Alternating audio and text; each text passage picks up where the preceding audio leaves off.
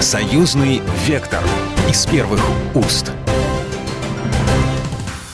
Здравствуйте, меня зовут Екатерина Шевцова и слушайте программу «Союзный вектор».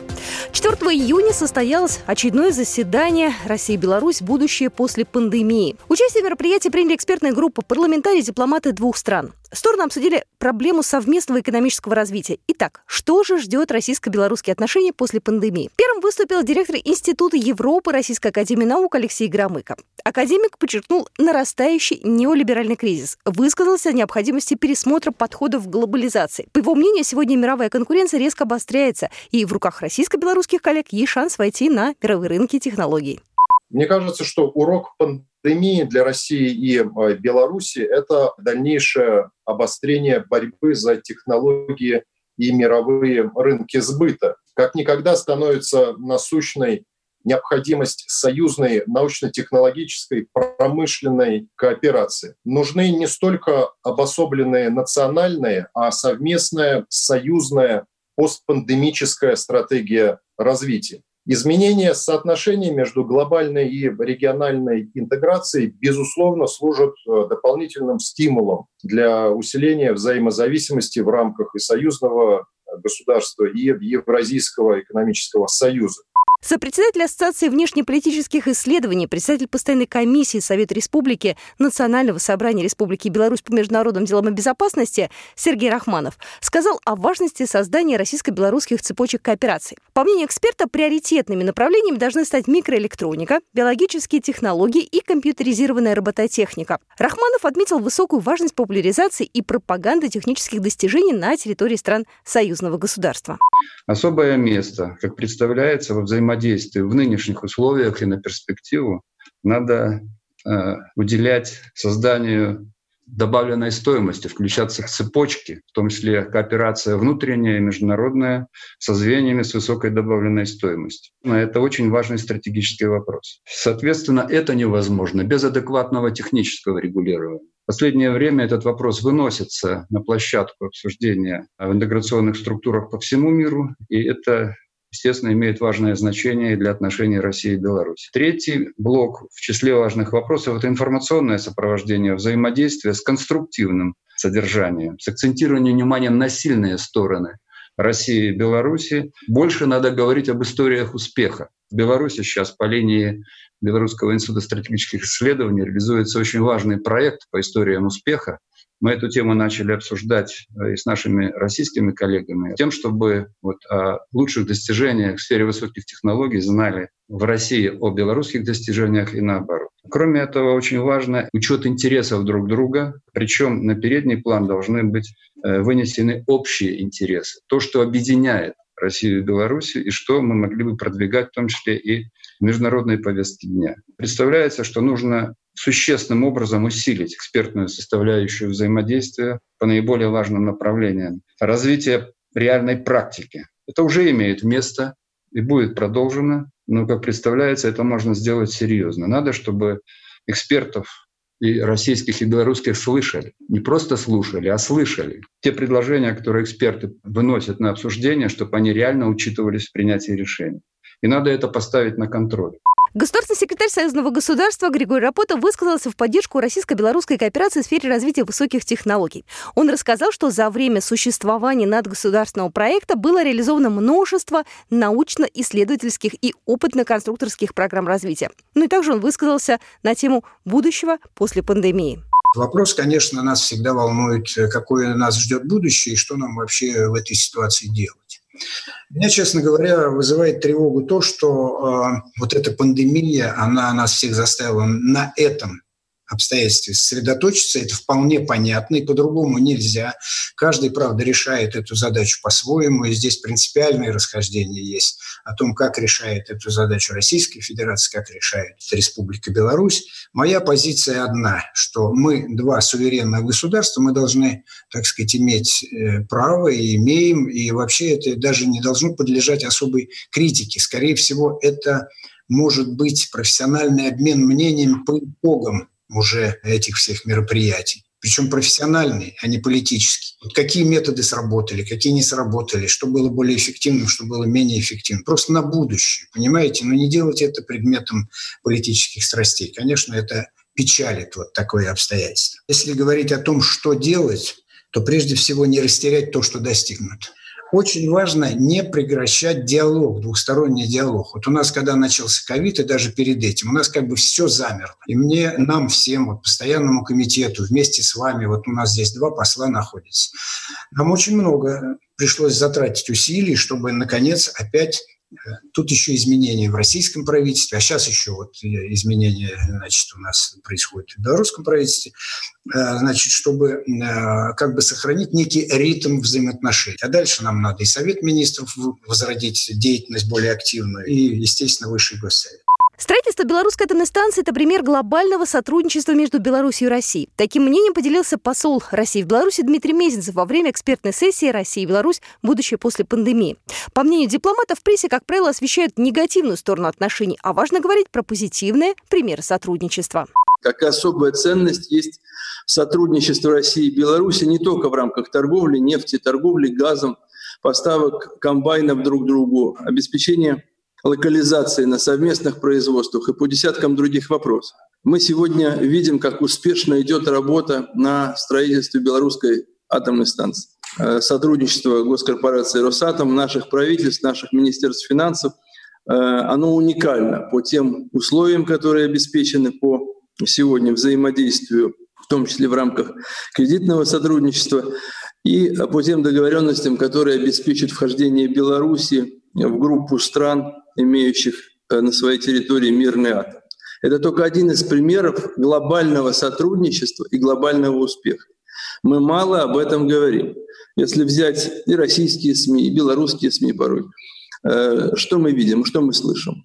Не договорились по нефти, спорили первый квартал текущего года. К апрелю договорились. Теперь э, претензии по газу. Сейчас договариваются по газу. А куда уходит? Почему мы сами вымываем, выдавливаем из поля наших отношений десятки результатов? Нашу совместную историю, наши совместные планы, сотрудничество в космосе, где во многом белорусы продвинулись даже более, чем многие предприятия системы Роскосмос. Почему мы не говорим о том, что это тоже возвращает прикладными э, финансами, прикладными доходами э, в бюджеты э, двух наших стран реальные результаты? По мнению дипломата, еще ближе страны могут стать после принятия дорожных карт по дальнейшей интеграции в рамках союзного государства. Чрезвычайный полномочный посол Республики Беларусь Российской Федерации Владимир Семашко напомнил, что правительствами, отраслевыми министерствами и ведомствами развернута работа по подготовке 30 дорожных карт по формированию единых и объединенных рынков союзного государства. Ранее в результате переговоров стороны полностью согласовали 28 карт, но не удалось достигнуть договоренности по вопросам о единой валюте, едином рынке газа и компенсации налогового маневра. Минск готов в любой момент. Сесть за стол переговоров при наличии доброй воли наших российских партнеров и друзей. Думаю, что такой момент наступит в сентябре-октябре этого года, когда мы должны вернуться к этим наработанным документам, туда вложено много интеллекта и труда, так сказать, и времени, Естественно, что их надо несколько подкорректировать по временному фактору, потому что они предполагали, что мы уже должны были 1 января 2021 года создать все рынки и нефтегазовые, электрорынок, и транспортный рынок. Мы должны ставить задачу, но все за стол переговоров, значит, уже по конкретным дорожным картам, ставить задачу к 2022 году, к 1 января, решить эти проблемы, решить их, значит, создав такую нормативную базу и решив ее, так сказать, физически эти проблемы далее по этим картам. Дипломат выразил надежду, что после принятия карт Беларусь не будет сталкиваться со сложностями на российском рынке. По словам посла, сейчас республика сталкивается с некоторыми барьерами и ограничениями. Мы все знаем, какую поддержку оказывает российское правительство в рамках реализации программ импортозамещения промышленному сектору страны. Действует более 60 постановлений правительства приказов министров. В то же время эта поддержка почему-то не распространяется на совместные российско-белорусские предприятия. Беларусь и Россия могут вернуться к обсуждению дорожных карт по углублению интеграции в рамках союзного государства в сентябре-октябре 2020 года. По мнению Владимира Симашко, сложная ситуация сейчас с нефтью и нефтепродуктами. Реализуемый Россией налоговый маневр изменил условия работы белорусского нефтехимического комплекса. Ситуация продолжает ухудшаться. Только урегулировали на текущий год поставки вопроса нефти, возник вопрос оборота нефтепродуктов. С этого месяца Российская Федерация запретила ввоз импортных нефтепродуктов, в том числе и из Беларуси. И вот давайте теперь все сложим неравные условия субсидирования, иногда откровенная дискриминация белорусских производителей на рынке российском, существенно различие в цене на природный газ, одностороннее изменение условий поставки нефти, запрет на ввоз нефтепродуктов. Прибавим сюда периодически возникающие ограничения доступа к госзакупкам, называемые сахарные, овощные, молочные, мясные и прочие торговые войны. Возникает вопрос, а в чем тогда заключается интеграция? Мы основную цель интеграции видели и видим создание равных условий в хозяйственной деятельности. Подчеркиваю, мы не просим преференций. Мы выступаем за равные условия. А дальше, э, когда мы говорим о равных условиях, дальше пусть вступают правила честной конкурентной борьбы. И на рынках выживает сильнейший. Владимир Семашко также выразил признательность российской стороне за помощь, которая была оказана при эвакуации белорусов из третьих стран. Все это касается эпидемии коронавируса. Прошедший период показал, что действовать нужно сообща, задействуя лучшие практики нашей совместной работы. В этой связи хочу выразить признательность российской стране за всестороннюю помощь, которая была оказана при эвакуации белорусских граждан из третьих стран. Это была очень непростая задача э, в условиях прекращения международного сообщения. Но мы ее решили успешно и решаем, продолжаем решать. Это хороший пример согласованных действий наших стран в экстремальных ситуациях. На этих принципах братства и взаимовыручки мы и строили наш союз и союзное государство. В нашем эфире были фрагменты заседания России и Беларусь «Будущее после пандемии». Вы слушаете программу «Союзный вектор». С вами Екатерина Шевцова. «Союзный вектор» из первых уст. «Союзный вектор» из первых уст. Здравствуйте, вы слушаете программу «Союзный вектор». Я Екатерина Шевцова. И прямо сейчас я пообщаюсь э, с обозревателем «Комсомольской правды» Галиной Сапожниковой. Она достаточно эмоционально в социальных сетях написала о том, что прошел очередной этап мастерской «Байру», что она завершила свою работу. Ну вот подробности я узнаю прямо сейчас. Галина, здравствуйте. Добрый день. Ну, первый вопрос. Я думаю, стоит слушателям рассказать, что это за проект такой школы журналистики и насколько он уже, э, так скажем, состоявшийся. Проекту на самом деле три года. Дело было так, что на Всемирном конгрессе русской прессы, который проходил в Минске, вот эта замечательная мысль пришла сразу же одновременно в голову нескольким человекам, э, то, что опытом надо делиться и почему бы не поделиться знаниями с молодым поколением. И практическая реализация, собственно говоря, нашего разговора э, с председателем, известнейшим российским журналистом, тоже из «Комсомольской правды», бывшим э, главным редактором Владимиром Мамонтовым, привел вот к тому, что, собственно, наши две с ним общественные организации за это дело и взялись. Как говорится, чья идея, вот того и воплощение. Э, Владимир возглавляет э, организацию «Друзья Сибры», такая общественная организация, которая устанавливает дружеские связи между журналистами России и Беларуси. У меня проект, которым я руковожу, называется Международный медиаклуб формат А3. Он существует уже 12 лет, и мы в самых разных странах действуем, собственно говоря, проводим встречи с представителями российской интеллектуальной элиты. Но школа журналистики у нас только в Белоруссии. Всех республик вот мы выбрали ее. И очень здорово у нас все получилось. То есть три года действует. Если Поначалу у нас было, ну, скажем, только в Минске проводили занятия. Потом Гродно, услышав об этом, гродненские журналисты сказали, а мы, а мы как же, а мы тоже хотим.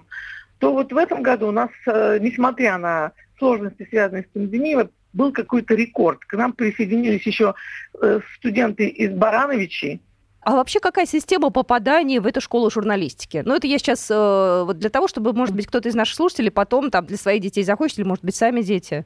Нет, здесь родители к нам точно э, не стучатся. То есть у нас студенты факультета журналистики, это понятно, э, через преподавателей Минского, э, Белорусского госуниверситета и Гродненского университета имени Янки Купала узнают о том, вот, что есть такой проект совершенно бесплатный, где можно получить за год 8 мастер-классов от настоящих профессионалов своего дела.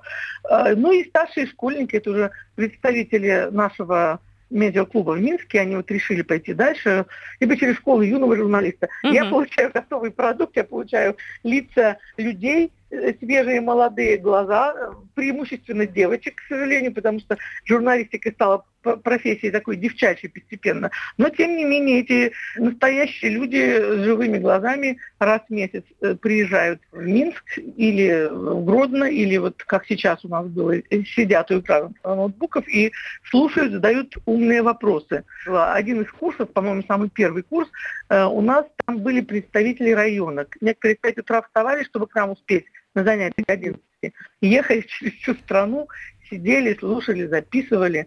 А это не просто какой-то часик. Это, я должна сказать, это ну, такие хорошие полдня уходят, потому что у нас всегда два мастера. Один с российской стороны, другой с белорусской. То есть паритет такой. Uh-huh.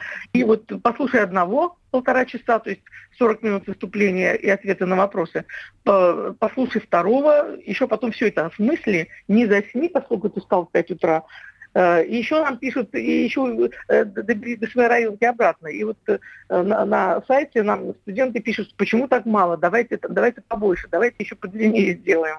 Хотя мы, в общем, понимаем, что человек не может воспринимать информацию больше, чем 3-4 часа. Это будет просто бесполезно. Тем более такой, который следует обдумать, любой метод, который, любая хитрость, которой с ним делится профессиональный журналист, ее же нужно примерить к себе угу. и осознать, насколько ты сможешь этот метод применить. Знаете, сейчас в журналистику идут э, действительно в основном девочки, и почему-то каждый молодой человек считает, что он действительно может. Вот у вас нет какого-то скепсиса по отношению к ребятам? Ну, что идут, образно говоря, все, кому не лень. Просто так. Я так, вот такой вопрос на, моей, на моей лекции, которая была на прошлой неделе, мне тоже примерно задавали, и отвечала я так. Не только потому, что я по жизни оптимист, я действительно считаю так, что Э, жизнь у нас, она так идет по синусоиде. Вот когда я училась на факультете журналистики, это считалось страшной престижной профессией, всех, мне тут очень было сложно поступить, а, но были в абсолютном таком отстое и в непочете, э, скажем, военные или инженеры.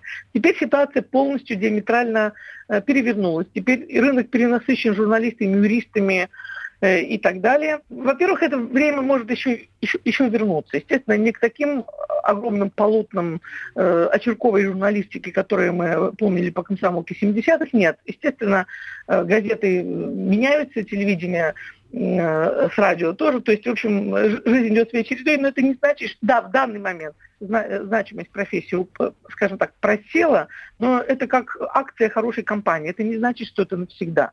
То есть еще может все по-другому получиться. Тем более, что, мне кажется, общество само скоро устанет и уже устает от непроверенной информации, когда каждый блогер э, считает себя журналистом. Вот, э, скажем, недавно у нас в медиаклубе выступал известнейший э, блогер Дмитрий Пучков, Гоблин, и уж у него такое количество подписчиков на YouTube, просто вот эм, uh-huh. невероятно. Uh-huh, Но uh-huh. что он сказал? Он сказал четко, что есть разница. В чем разница между блогером и журналистом? Это журналиста прежде всего учат умению сопоставить, выслушать э, обе стороны, прийти к разумным выводам и сопоставить информацию, а не скажем, поверить дутой сенсации, э, э, на которые в основном ведутся непрофессионалы. Вообще очень здорово, когда у молодых э, начинающих журналистов есть возможность пообщаться с более опытными коллегами, со старшими коллегами, которые не только расскажут им какие-то азы профессии, но и поделятся своим личным опытом. Ну, по крайней мере, мне в 18-20 лет, наверное, это было бы ну, необходимо. Тем более, если присутствуют такие асы журналистики, как Галина Сапожникова. Ну уж, Галь, прости, я отношусь к тебе с огромным пиететом и уважением. У тебя огромный опыт за плечами, и ты им делишься. Но, тем не менее, скажи, пожалуйста, кто еще, кроме тебя, в этом мероприятии принимал участие? Месяц назад в апреле выступала, например, Ольга Курлаева. Она известный журналист в ГТРК. Она первый журналист в России, которая побывала в красной зоне в больнице. И было очень интересно ее слушать, потому что по первой специальности Ольга медсестра или фельдшер, и ей, в общем, очень многие вещи были знакомы. И вот она рассказывала об ну, собственно, о том, как быть журналистами и остаться в живых, какие хитросплетения вообще может попасть человек, какие ситуации, и как из этих ситуаций, в общем, выйти без потерь. Ну, кстати, вот, ну, извините, про остаться да. в живых, это не ирония. На самом деле мы помним прекрасно те самые, там, э, конец 90-х, начало 2000-х, когда журналистов э, просто, извините, уже за такие слова отстреливали, да, за журналистские э, расследования, поэтому здесь все серьезно. Да, да, да, но любые знания важны, скажем, у нас были и такие более практические занятия, допустим, журналист Алексей Самолетов, он тоже известный эм, телевизионный такой деятель, автор, по-моему, 80 или там уже больше фильмов про космос, такой интересный персонаж, он просто рассказывал о том, как э, взять интервью. А, при том, что это была совершенно такая упоительная лекция, потому что Алексей по образованию первому актер, то есть можно себе представить, как он э, преподносил ту информацию, которой он делился. Но, собственно говоря, вот главный вывод он все равно привел э, к тому, что знает каждый практикующий журналист, что интервью получится блестящим, если журналист будет интересен собеседнику, а не наоборот. То есть это вот связь должна быть двусторонней. Э, изучаете что-то еще, читаете больше, если э, только тогда вы состоитесь в профессии, когда вы будете вести э, за собой ситуацию, а не ситуация вас э, хватает за шкирку и куда-то бросать. Как вы считаете, журналисты э, подрастающей России отличаются от э, журналистов э, Беларуси молодых, от ребят, от студентов? Есть разница между ними? Нет, я не вижу никакой разницы. Ну, белорусы, они вообще более такие... Понимаете, я не то, что я пытаюсь найти слово, не то, что доверчивые, нет. Просто Белоруссия не пережила такого количества катаклизмов, которые пережили россияне. То есть не видела такого количества крови, терактов, войн за эти 30 лет после распада страны, потому в целом общество там ну, более такое спокойное. Но по интеллектуальному развитию, по остроте вопросов никакой разницы нет совершенно. Нам очень острые, очень интересные вопросы э, приходят э, в письмах, в чатах. Вообще очень прекрасные, совершенно заинтересованные детки. Все хорошо у Беларуси будет журналистика. С нашей помощью, мы надеемся. Вот такие вот встречи с, со студентами, э, как лучше все-таки проводить, дистанционно или вживую? То есть есть ли Нет, ну, разница? Ну, конечно, вживую. Конечно, есть. Конечно, потому что одно дело ты рассказываешь, и ты сразу же видишь реакцию э, зала, видишь э, реакцию, восторг, испуг, недоверие,